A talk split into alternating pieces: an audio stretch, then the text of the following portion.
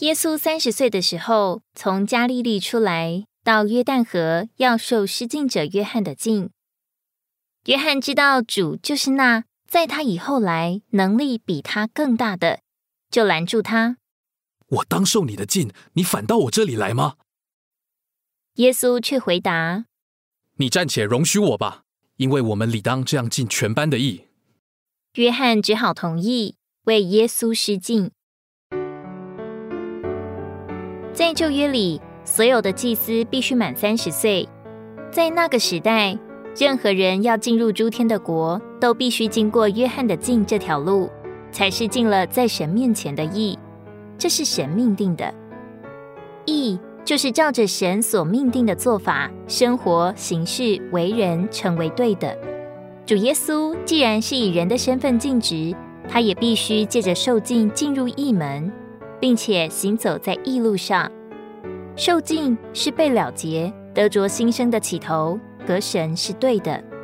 主耶稣的受尽不仅是尽了全班的义，也是让自己摆到死与复活里，使他的执事完全在他复活的生命里。可以说，在主实际死而复活以前，在借着受尽被置于死地之后，他就在复活里生活并尽职了。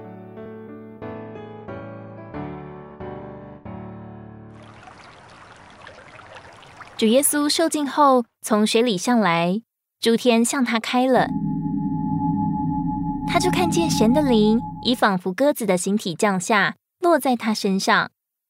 突然有声音从天边传来：“这是我的爱子，我所喜悦的。”父神差遣他的圣灵降在被了结且被埋葬的主耶稣身上后，他便就职进入神的职事里。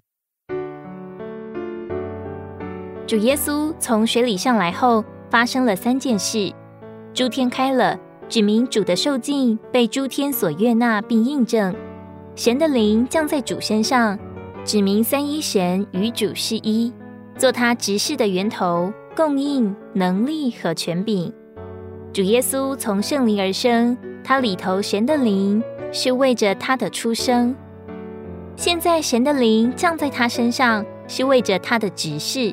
这应验了以赛亚书四十二章一节的话：“看呐，我的仆人，我所扶持、所拣选、心里所喜悦的，我已将我的灵赐给他，他必将公理传给外邦。鸽子是温柔的，眼睛一次只能看一样东西，因此它表征在眼光与目的上的温柔与单纯。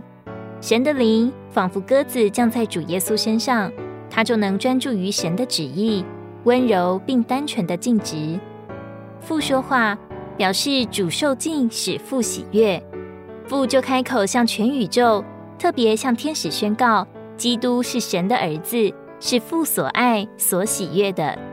圣灵的降下是基督的受高，父的说话乃是基督是爱子的见证。这里是一幅神圣三一的图画，子从水里上来，灵降在子身上。父说到子，这证明父子灵同时存在，这是为了完成神的经纶。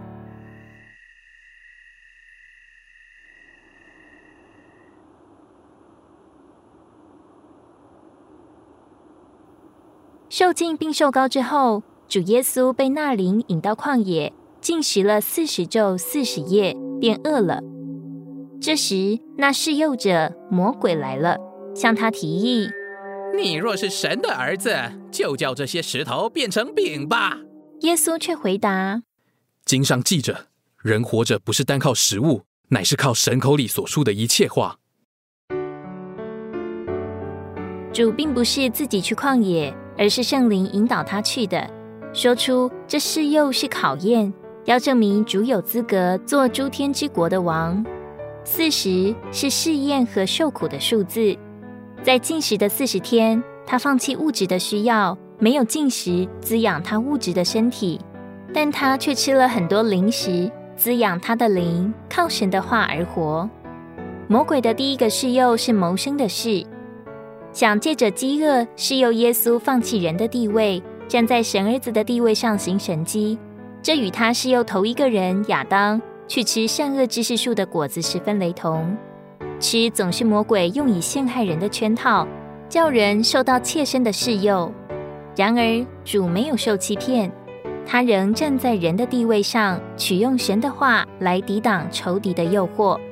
我们需要学习降低物质生活的水准，顾到属灵的需要，否则就不够格为着主的指示。也需要时常取用圣经，那从神口里所出的一切话，就是常识的话，做属灵的食物。当事又来临时，这些话就能成为应用到我们环境里的及时的话。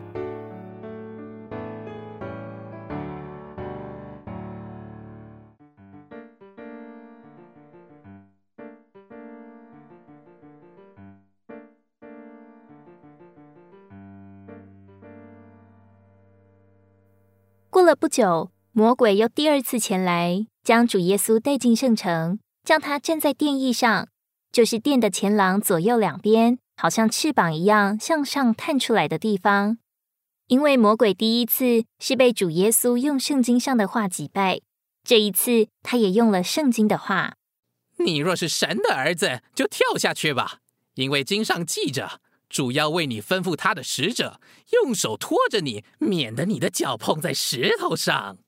耶稣镇定的回答：“经上又记着，不可试探主你的神。”宗教里最刺激的事就是神机。按照人的观念，任何没有神机的宗教都没有能力。主耶稣说的“经上又记着”，这“又”字非常有力。使仇敌的诡计无法得逞。借着不接受试探神的提议，主耶稣胜过了撒旦。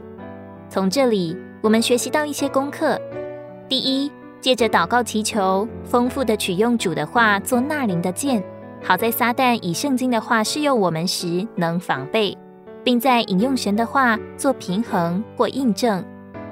第二，留意任何想要在宗教里行神迹的念头，例如。爱主无需用功读书，主也会祝福考得很好。生病只要祷告，不需要看病吃药就会得医治，等等等等，这些念头都是试诱。